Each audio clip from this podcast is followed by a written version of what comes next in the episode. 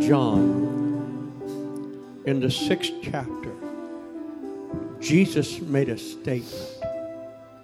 He said, The words that I speak unto you, they are spirit and they are life. Yes. What he was trying to help us understand was in Hebrews 13 and 8, Jesus Christ, the same yesterday, today, and forever. And the words that I speak unto you, they are eternal. By my stripes, you were healed, past tense. Yes. That's why today he's still speaking spirit and life into you and I. And his spirit is wanting to work this morning. God's wanting to touch this morning because he's alive. I want he said I want to give you life and that more abundantly. Because the words that I speak, they're not just plain words. They're not ordinary words. They're spirit in they're life. Lord is in this place. God wants to do something powerful Lord is in this place. in this service this morning. I have no idea what Brother Flowers is going to minister this morning. But I'm going to encourage somebody to turn loose of your faith and start activating it. Come on. You may need a miracle in this house this morning. You may have a loved one that needs a miracle that's not even here today. But the psalmist said, and God sent his word because it's eternal. God sent his word and he healed them and he delivered them of their destruction. They don't even have to be here to be healed. God sends his word.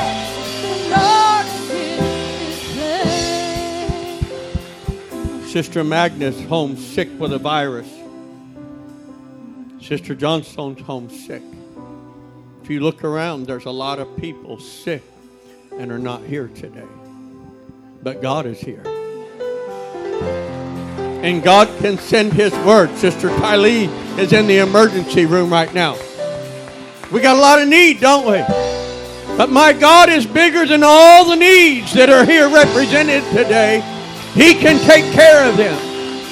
What do you say we pray right now for these that are not here today? That God would send His word and He would heal them, that He would deliver them of these flus, these viruses, and all these things they're going through. Lord, in the name of Jesus, send your word because your word is life, oh God. Your word is spirit, Lord God. And I pray in the name of Jesus against all these infections and against these viruses, Lord, that are rising up, God. In the name of Jesus.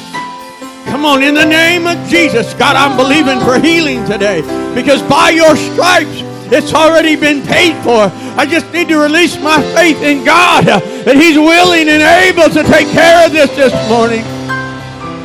Come on, what's your need this morning? God's in the house right now. He's wanting to work. He desires to work in your life today. Hallelujah. Hallelujah. Would you just thank the Lord for what He's doing right now? Come on, just lift up your voice, lift up your hand, lift up your spirit to Him right now. Lord, I love you this morning. I love you, and I, I thank you this morning, God, for what you're accomplishing in this house right now. How you've sent your word, Lord God, and that you've only begun in this service to work, Lord God. You're not done by any means, but that God, we see your power and your glory in this house right now, God. And we're here to yield ourselves to you, God. Submit ourselves to you today, God. Your plan, your purpose, your will this morning, God. Hallelujah, hallelujah. Hallelujah, hallelujah, hallelujah.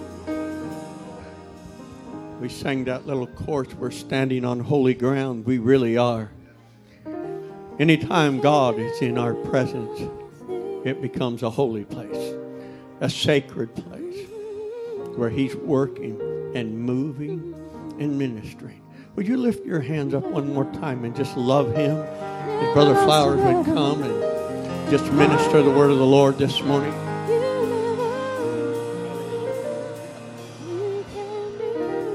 Hallelujah to the Lord. Hallelujah to the Lord. I thank you, Jesus. I thank you, Jesus. Hallelujah. Hallelujah. Amen. Appreciate the opportunity to be with you today. I'm thankful for the Lord that His presence is here.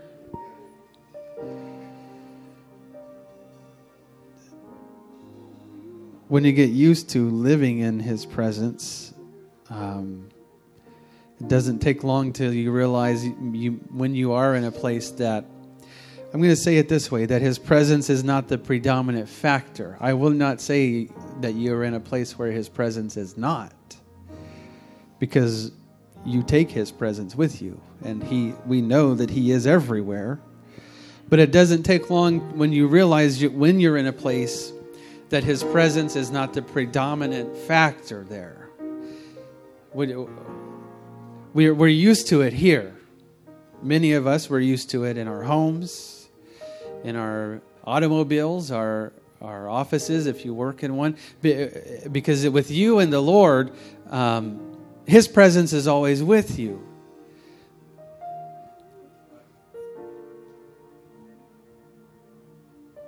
But when you when you get to a place that doesn't hold, I guess I'll put it this way: a place where His presence is not held sacred, then uh, there's a there's a, a, change in that kind of an atmosphere, and um, you acknowledge that you you feel that you can tell. Wait a second, something's off here. This is not this is not right because God is supposed to be, He's the supreme being. He's supposed to be um, over everything. Sadly, that's not always the case in our, in our world, in our environment. But I, I feel I say that to just express my appreciation for his presence that I feel here.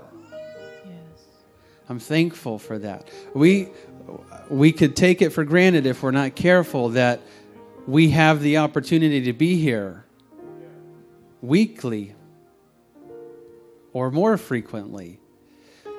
I'm thankful for that. Amen. Why don't we pray one more time? Father, we're thankful for your presence that we feel here. We're thankful, Lord Jesus, for your spirit that's already moving and ministering here, Jesus. I'm thankful, God, that I get to stand here in your presence amongst the body of believers, Jesus. I'm thankful that you've made the way for me to be here.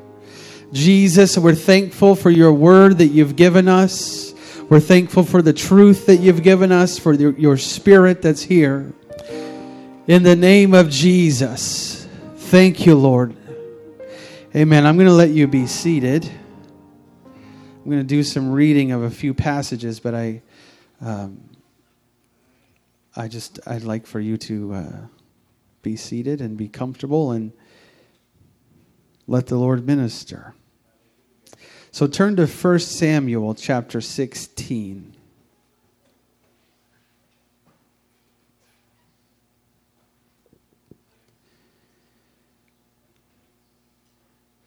I'm going to talk a little bit about David today. And I'm also going to talk a little bit about you and I as we read and talk about David. 1 Samuel chapter 16.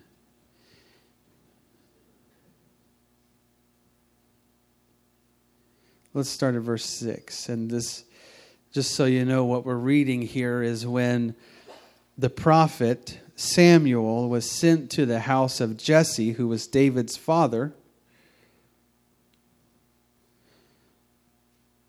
to anoint the next king. Many of you, I'm sure, are familiar with this passage to some degree, but that's what we're going to be uh, seeing here when this takes place. But I want you to see um, a little bit about how this plays out. So 1 Samuel chapter 16 and verse 6 it says and it came to pass when they were come that he took Eliab and said surely the Lord's anointed is before him.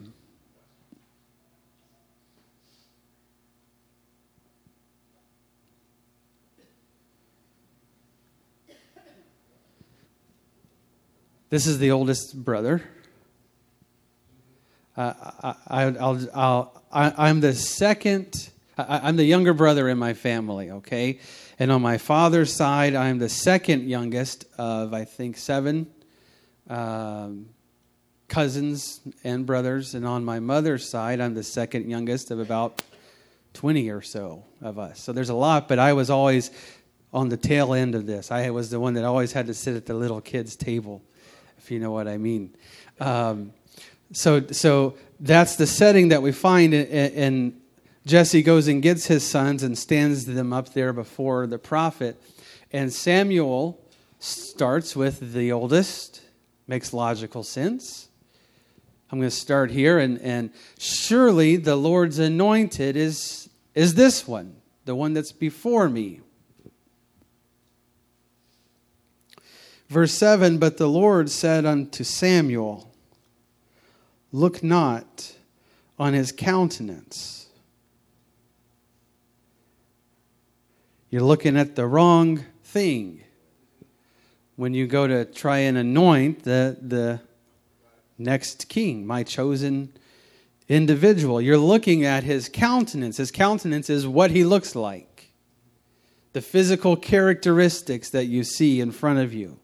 Lord, the Lord says, Look not upon his countenance or on the height of his stature. And all of us not so tall people say, Amen. Look not on the height of his stature, because I have refused him. For the Lord seeth not as man seeth. For man looketh on the outward appearance, but the Lord looketh on the heart.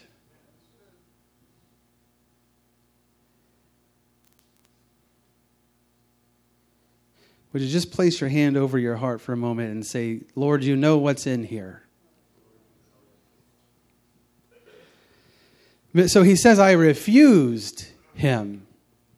Really, what that tells me is there was a, a time somewhere in that process when the Lord could have chosen Eliab, the oldest. And I don't know if it was just in a moment like that, or I don't know if it was through trials of his life. I don't know what it was.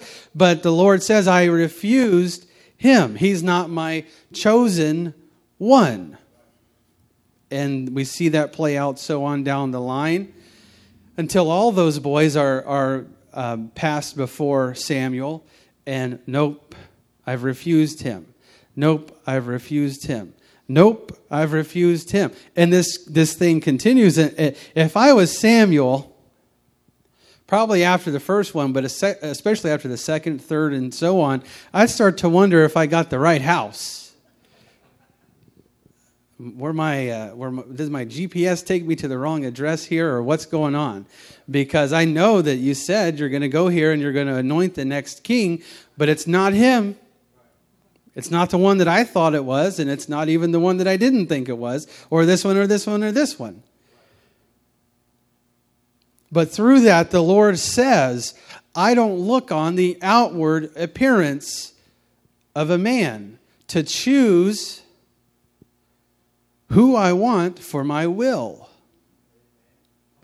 Now, I completely believe this is not just lip service. I fully believe Every single individual that's in this room right now has been chosen by God. Each one of us. For His will, for His purpose.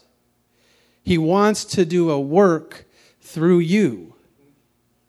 It's His will to do a work through you. So that causes me to think okay, well, what is it about me? What is it about you? If we know that He wants to do that, that is His will to work through us, what about me is it? I mean, I, am not the tallest, I'm not the oldest, I'm not. I'm not a rich man, I'm not a smart man, I'm not all these things. What is it about me?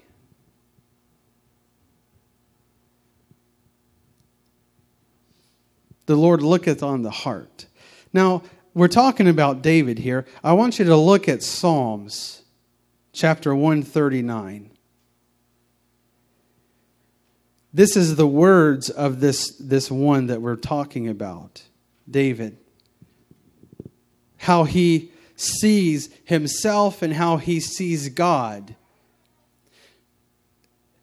Because it's his heart. Scripture says that David was a man after God's heart. The things that were in God's heart were the things that David wanted to be in his own. Psalm 139, verse 1, it says, O Lord, thou hast searched me and known me. I believe he knew this. He's writing this later in his life, past that experience at, at the anointing part of it. I believe he must have known uh, you knew where I was on that day. I mean, I was just out doing my daily duty of attending these sheep, tending to these sheep, and all of a sudden someone shows up and says, Hey, hey, David, you got to go back into the house. They're waiting for you. Okay, well, what did I do wrong? What, what is it? What's going on? But he gets in there and then he, he realizes that he's anointed by, by the prophet. So he, David is here saying, Lord, you have searched me and you have known me. Thou knowest my down sitting and mine uprising.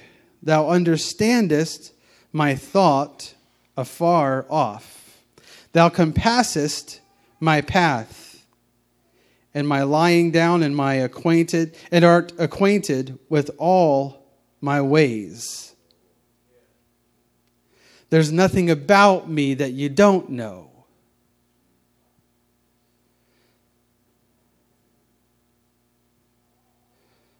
Uh, let me stop and say, I still believe the things that David is saying here, he's really speaking a universal truth for all humanity. He's not just saying, Oh, I'm the chosen one. Woohoo, look at me. I'm special. And so, therefore, the Lord knows all this. No. He's saying, I don't even know what it is about me, but you know all these things. And He knows it about each one of us. He is the all knowing God. The details that he, we're reading here and seeing that he knows about David, he knows about you, he knows about the person sitting next to you, he knows about me. He knows all of these things about all of us. Okay?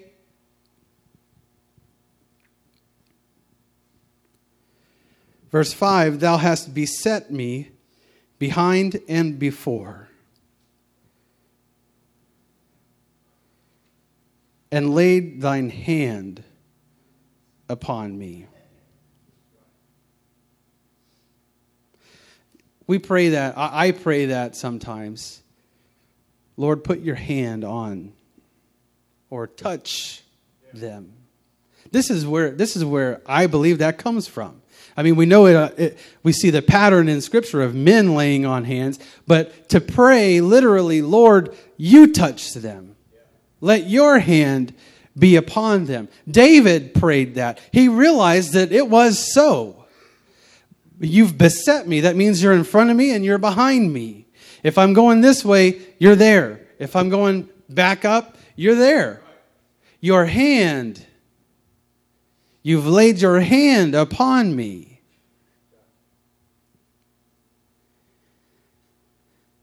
Such knowledge, verse 6, such, such knowledge is too wonderful for me.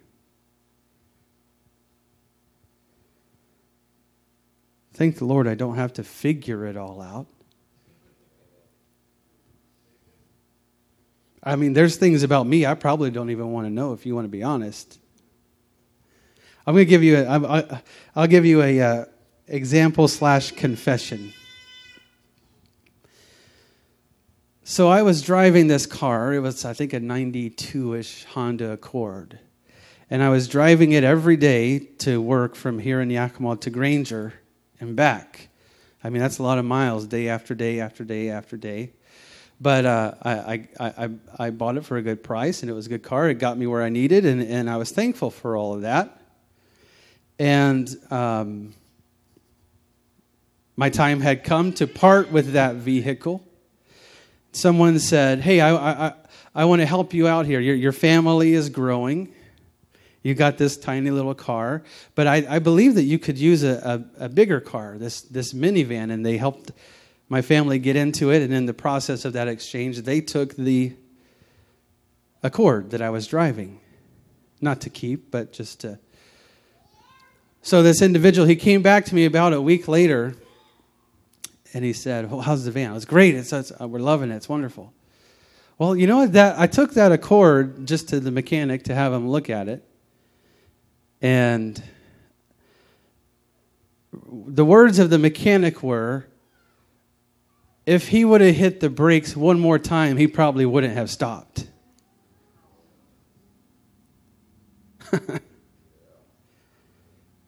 and you want to talk about a little bit of, oh Lord, thou knowest. I mean, they weren't squeaking. I've, I've had grinding brakes. I know usually when the signs are there that you need to change them. But uh, this car was just, I mean, uh, thankfully the Lord put me in it, and thankfully He took me out of it. But that's what I'm saying. There's things about me that He knows that I don't even know. And if, to be honest, I probably am better off not knowing them.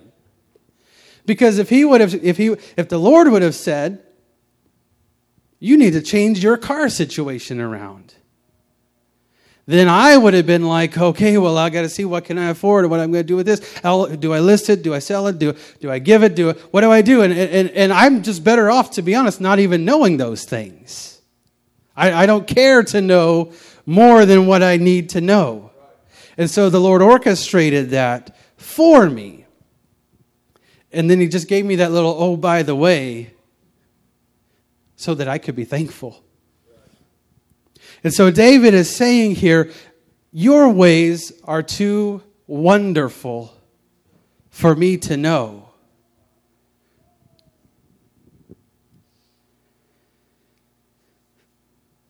Such knowledge is too wonderful.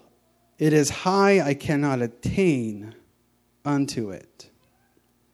I really like the fact that he says that first, and then he starts. What we're going to see here is he tries to explain even the fact that he doesn't know it how great it is. Verse 7 Whither shall I go, or where shall I go from thy spirit? Or where shall I free, flee from thy presence? That's a rhetorical question. Where, where can I go to get away from you? Your presence is everywhere. I started by talking about this at the beginning. His presence is everywhere. If I go over there, His presence is there. If I go over there, His presence is there. Verse 8 If I ascend up into heaven, thou art there. If I make my bed in hell, behold, thou art there. I'm going to pause for just a minute. We're coming back to that. But I want to just I want to share something with you along these lines. We're talking about God who is ever present. All fills all space at all time is another way that you could say this. Some of you may have even seen or heard of this from, from years back. We know uh, David Bernard, he's the superintendent of the UPC. If you, if you get so inclined and you've got the time and you want to hear and see and learn a little bit, uh, YouTube. There is a video of a debate that Brother Bernard had with a, a, a minister of a different faith.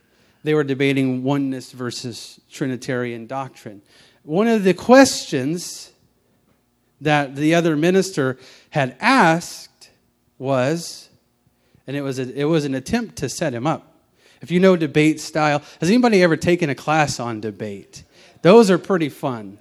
They're, they're, they're, you get to learn all kinds of stuff about how to, how to trip somebody up with their own words and how to set a, they call it a straw man argument and all these things. Well, so the question was do you believe God is everywhere? And uh, yes, obviously, we believe that He's everywhere. Follow up question Do you believe that He fills all space? Yes, He fills all space. Do you believe that He indwells all people? Oh, hang on. Where are we going with this? So yes, his, he, he, he, yes, yes, carefully, yes, I agree that he fills all space, that he indwells all people. And he's Brother Bernard quotes parts of this passage there as, as his answer. I believe. And as David said, if I went here and I went there, your presence is there. And the minister said, Do you believe that he his spirit indwells Satan?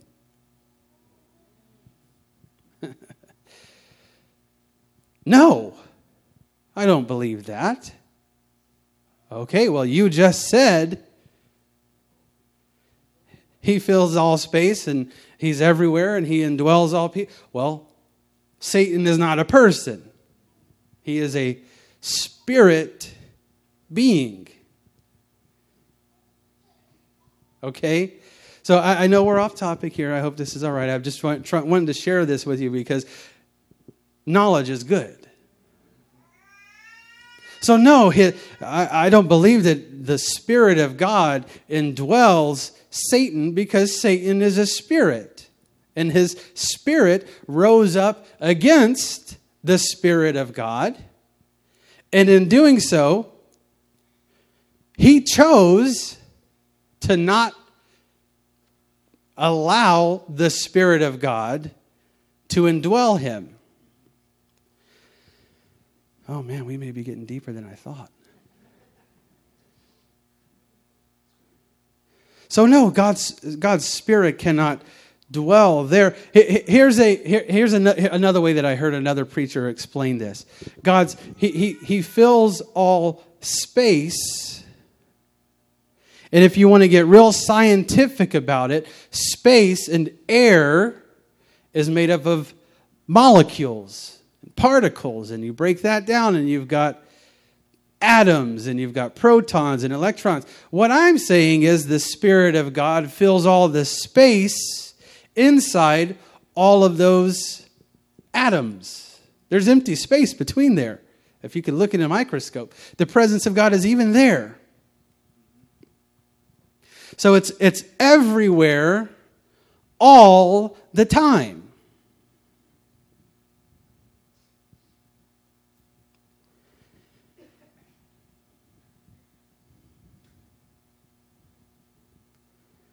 It, it, it, would not be a shock at all to, for, any, for someone that doesn't know anything about God or the Bible, or maybe has never been into a church building, a church setting, and for them to, to visit and, and sit here and we say, We believe the presence of God is here. Good, okay, yeah, that makes sense. It's supposed to be. You're in a church. But for me to then take that person to Gene's Cottage Inn sit down and have a meal with him and say, I believe the presence of God is here. Well, hang on a second. I mean, it was there and it made sense for it to be there because that's where you go to, to get God. This is where you come to eat. Have a nice baked potato. What do I care about the presence of God being here? Well, okay, I'll, I'll succeed. That's, it, it, it's, it's here because it fills all space, but it, I mean, what, what is it really doing here?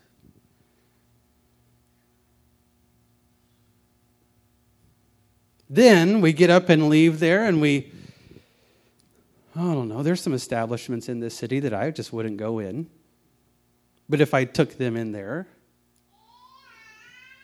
and I said, I believe the presence of God is here in this establishment. No, it can't be. I mean, look at what's going on here. This is kind of like the opposite of what was going on in your church. How can the presence of God be here? My question is, how can the presence of God not be there? If I if I believe that he fills all space, that's not just like air that we that we encapsulate and bring in here and let it go free and then put it back in, in, in the capsule and well yeah it's over there but it's because I got it in this capsule. He, he's either everywhere or he's not.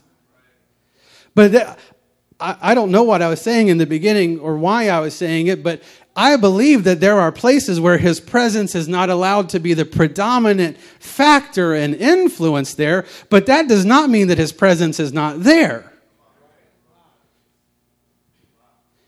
He is everywhere. David knew this. That's why he's writing these things. Through the inspiration of and, the wisdom and the unction of God, he's writing these things about God. God, I'm just going to sit here and write a little bit about how wonderful you are, about how powerful you are, about how all knowing you are. I better get back to the Bible before I get in trouble. If I ascend into heaven, that's where you'll be. If I make my bed in hell, you'll be there. If I take the wings of the morning and dwell in the uttermost parts of the sea, even there shall thy hand do what? Even there shall thy hand lead me. And thy right hand shall hold me.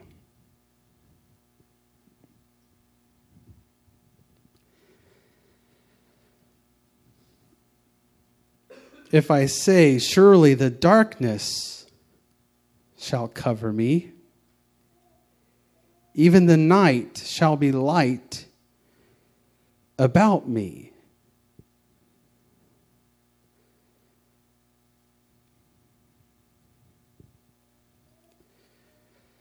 Yea, the darkness hideth not from thee, but the night shineth as the day.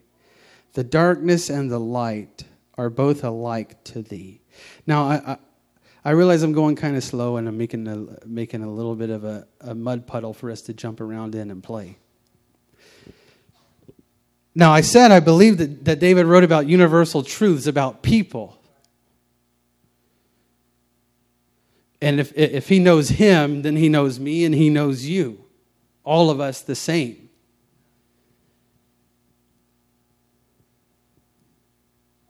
His hand is holding me, His hand is leading me.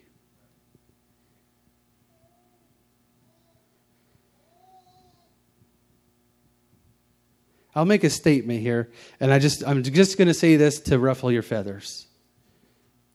Did you know that David did not have the Holy Ghost?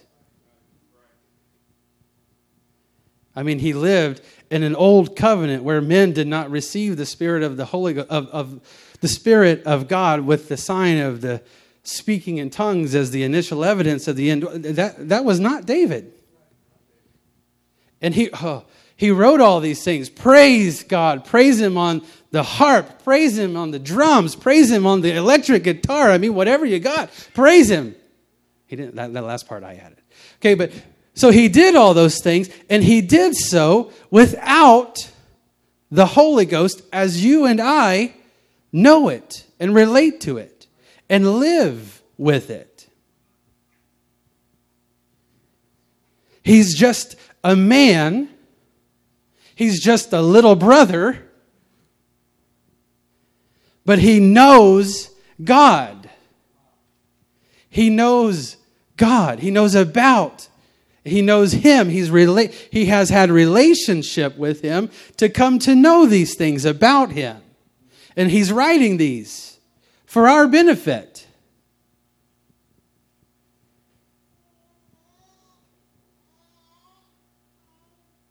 Now I get the point about if I if I get on the wings of angels and I ride up to heaven, you're there. And I, I, that's easy to understand, but if I make my bed in hell, you're there?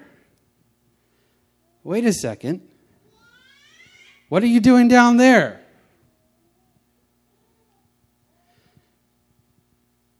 See, we, we want to put our own limitations on God as comfortable to us as it fits our mentality.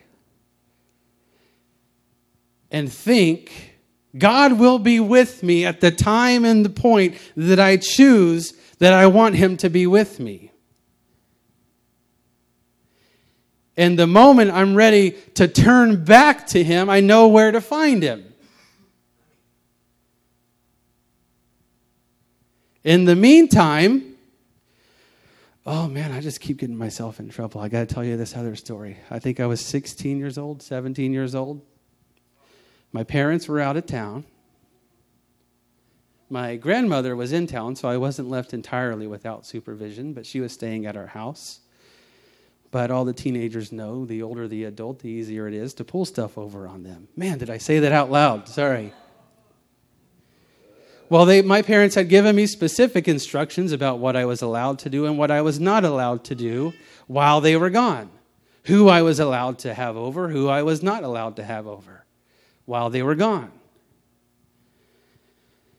I'll spare you all the details, but I'll just say I broke those rules. I had some people over that I wasn't supposed to have over. Some friends of mine, and, and, yep, Yep. Yep. I'm thinking it, I'm just not having to say it out loud. But we were we were we were doing these things. Why did I feel like I could do what I was doing? Because in my mind, the supervision, the authority was far enough removed that I could get away with it. And that's just a glimpse of, uh, of human nature. And if I, so I'm saying that to say if I can, if I can convince myself that I can get far enough away from the authority that I can do what I want without the consequence, then I'll do that. I mean, I, I got caught and I got in trouble and I got grounded and all that stuff and I worked through it, and I had to, man, I had to pay money back and all kinds of stuff for the things that happened that night. We won't go into the detail. My friends had to pay some money back for things we did. Boy, we were just not smart. Thank the Lord that that period of my life is over. Now I'm just not smart about other things. But but so, so my my thinking was I can do this and not get in trouble for it because the authority is, is out of the picture. And so, just if we talk about us in human nature for a minute, if I think God's in the church building, God's at Brother Johnstone's house, but He's not over there. He's not in the schoolroom. He's not in the classroom. He's not walking with me from here to there. So here is my chance to do what it is I would do if he was not around.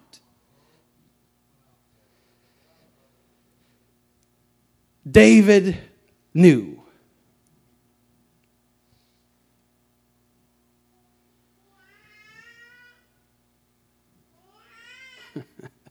I remember a song that they taught us as, as kids. Be careful, little eyes, mouth, those things. Because the Father up above is looking down with love. You've probably heard some of that. That was, that, I, I kind of think that was supposed to be extension parenting. What do I mean by that? Well, I'm not always going to be here, but you should always know the big parent is here. There, looking, watching, seeing hearing. I kind of feel like I'm teaching a Sunday school class today. But I, I believe the Lord knows we, what we need to hear.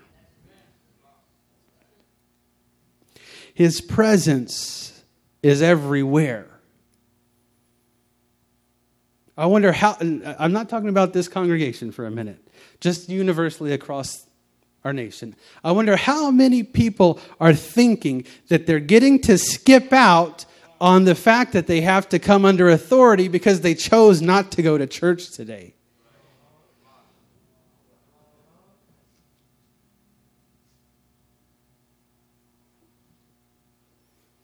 His spirit is everywhere.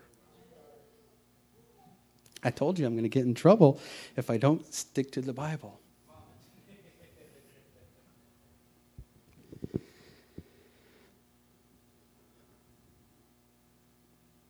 The darkness does not hide us from God.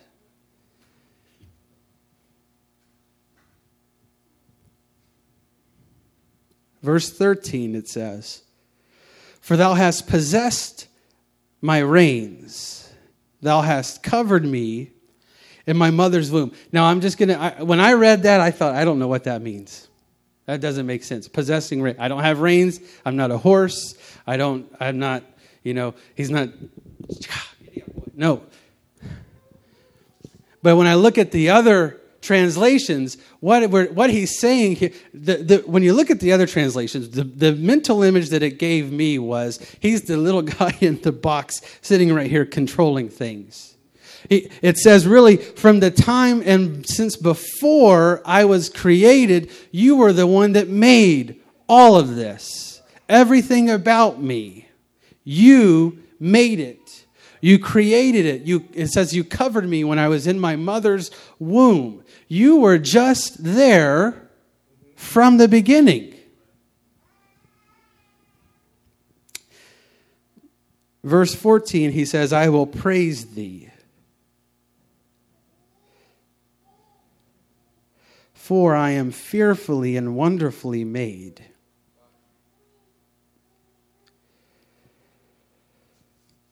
I believe this is a point we all need to get to at some point in our lives to, to confess the fact that who I am was made by God.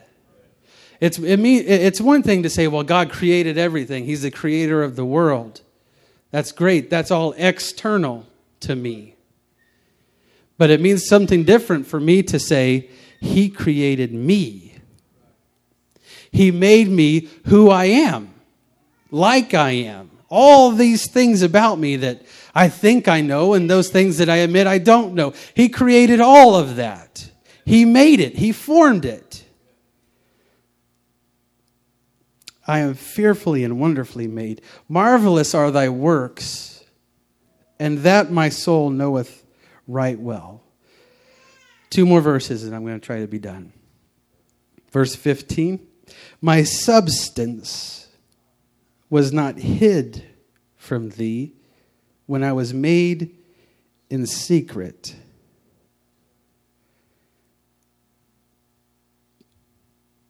When I was formed, my substance, the things that make. Sister Kim, I, you've, you've worked in the NICU before, am I right? I think about those newborn babies, many of them born prematurely.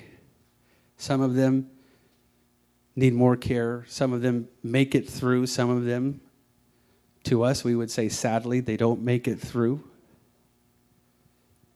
But if we, if we just think it, think it down to that level for a moment, if I can look at, at that human being and say, Lord, you made this, you created this, you formed this.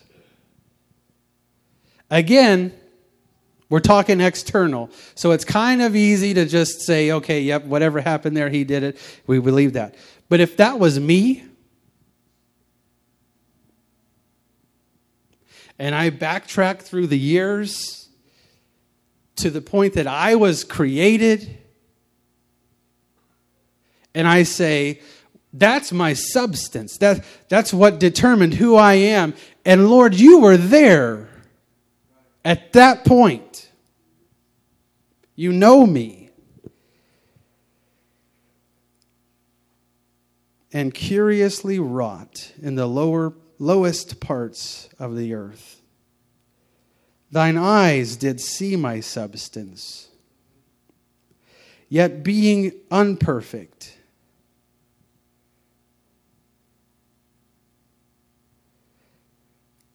Now, unperfect here is not what we might think it is. I, oh, well, I'm, I just can't do everything right and perfectly. No, he's talking about being in the state of incomplete. This is not a biology class, but most of us, we know the stages that a child goes through when they're in the womb, developing this, and this far along they've got that. The, at that stage, it's an imperfect person. I'll say that one more time for effect. Person. It's an imperfect person. And David is saying, even at that, those earliest stages, you knew me. You created, you formed, you were there putting these things together to make me. And in thy book, all my members were written which in continuance were fashioned when as yet there was none of them. In your book, my life was written down as though it had already been played out when none of it had happened yet. That's what he's saying there. You know all of this. Now jump down to verse 23. He starts the chapter by saying, You've searched me.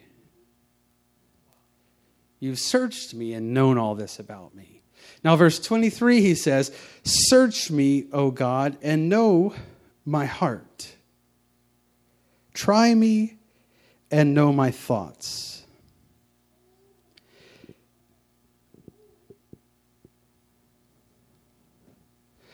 Verse 24, it says, And see if there be any wicked way in me.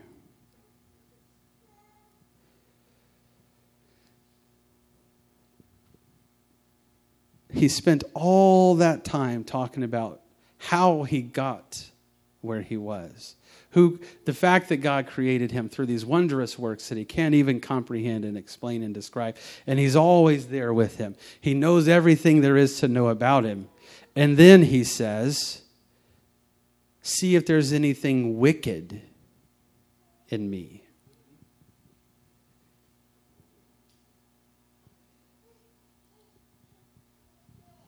If we're, if we're going to be completely honest, if there's something wicked in there, God did not put it there. This, is a, this entire chapter is introspective to David. And at the end, he's saying, I want you to look in here and see if there's anything in here that doesn't belong. Because you've created me, because you've known me, you were there at the beginning. You, you knew my substance before it was formed. you will know, you will recognize, you would know right away is there something in here that I didn't put there? Any wicked way in me?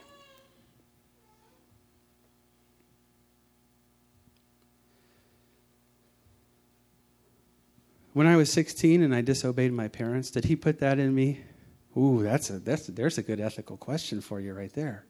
We could debate that one for a while. I've got strong feelings that might contend for both sides. Did he put that in me? Any wickedness? No.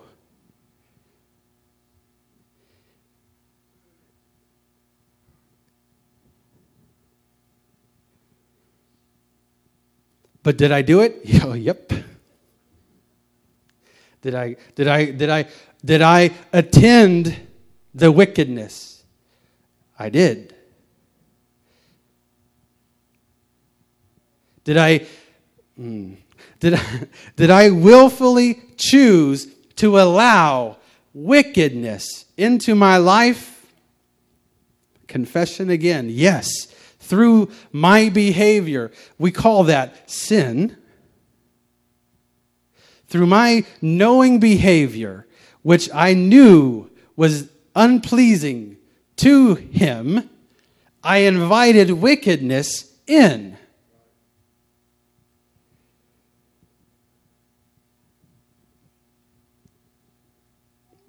Now, thankfully, through my behavior and his, me working together with him, we call this forgiveness, repentance and forgiveness, then we can get that wickedness out as if it did not happen. That's why David is saying, I want to be the form that you made me to be, nothing more. If there is something more, it did not come from you, and theref- therefore it is wicked. Now, we, we, we read that and we think about the, the laundry list of things that we've done that are bad, that are wicked, and how they got there. What I'm saying is anything that he didn't put there.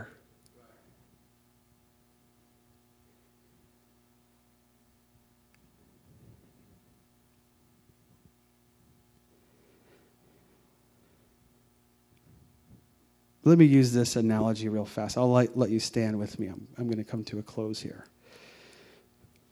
We, we know that David also, he wrote Psalms chapter 53, which we, we often refer to for repentance when we talk about repentance and forgiveness. Um, I didn't know for a long time that those two things were not synonymous repentance and forgiveness. Um, I'll just, I'll be honest, I would be praying and I would say, Lord, forgive me. Lord, I repent. Lord, forgive me. Lord, I repent. Lord, forgive me. Lord, I repent. And I kind of felt like I was saying the same thing. I really don't know the difference in praying one versus praying the other. They are not, they, they go together, but they're not the same thing.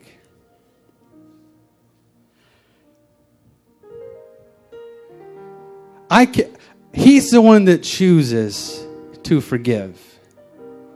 Okay? We're thankful for that. He is forgiving. He is forgiveness. It's, it's a part of who he is to forgive. But for me, for my sin, he does not repent.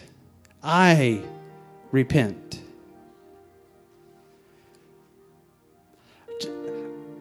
If you want synonymous for a minute, the word repent is synonymous with the word change. To repent means to change. Many of you have probably heard this before. In, in our armies, our military here in the, in the United States, as they are marching and they are marching this direction, they say, Company halt, about face. And they face this way through language and, and, and, translation of things in other countries for their military, when they are marching this way, they say company halt in their language. The word that they would use is repent. We all know what that means. To change your direction. Now, this is, this is the analogy that I feel the Lord gave me a while back. If, I see, if I'm seeking Him for forgiveness, and I'll use my, my sin, my sinful life, as a pair of muddy tennis shoes. This is, this is my shoes. Look how, how dirty they are. How, how I, I, got all, I got him through all this mess. And, and just, just as easy as he forgives, he would say, Here you go. Here's your new tennis shoes bright, shining, clean, sparkly, white. Not even the shoelaces have a sign of dirt. They're perfectly clean. You are forgiven. Now, at that point, I did not repent. I asked for and accepted forgiveness. The point at which I repent is after I put those new beautiful tennis shoes on and start walking my direction in the first muddy puddle that I see. Am I going to choose to jump back into it or am I going to choose to avoid it? That is my decision for repentance. I get to choose. It's me staying out of the mud.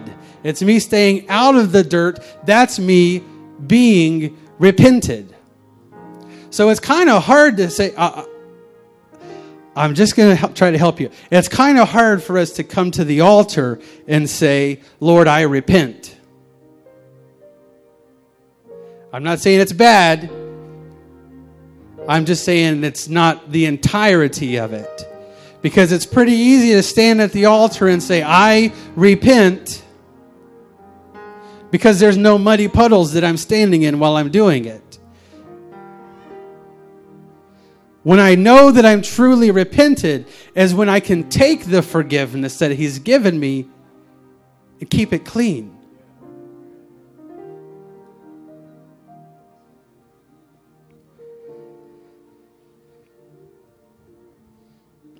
I'd like us to pray together. I believe the presence of the Lord is here. I believe he's he's been here since the beginning. He wants to work through us and for us today. I'm going to encourage you to find a place to pray. If it's forgiveness and repentance that you need to work through, let's do that today. If, if you just want to express to the Lord, Lord, you're my creator, you know me, all these things about me. This is the time. Let's this altar is open. I invite you find a place to pray today.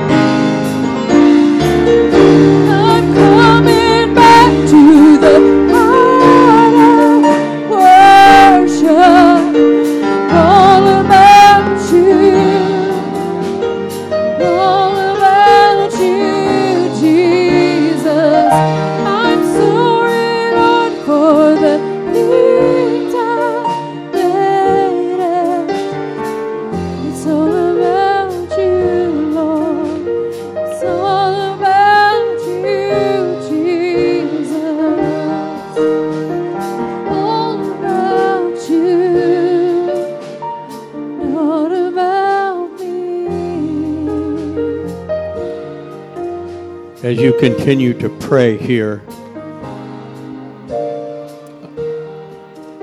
A couple things. We've repented. We've sought forgiveness. And that we need to do. If you have done that and you need healing in your body, I want you to come forward. You need healing in your spirit, I want you to come forward. Come on, we've got everything under the blood. See, sometimes when we're in these places where we may we feel that where my life's a mess, I couldn't be healed. I, I couldn't find deliverance, but I feel in the Holy Ghost. God's got a plan for you this morning to be touched, to be ministered to. In the name of Jesus. That's it. Come on. Hallelujah. He's the healer. He's the great physician this morning. He's the Almighty God this morning. And He's wanting to heal right now. Hallelujah. Hallelujah. In the name of Jesus. Come on. Come on. He's the healer right now. Come on. We're going to lay hands on you. We're going to pray by faith right now. Why? I have repented. My sins are forgiven in the name of Jesus. God, I'm ready now to receive what you've got for me right now.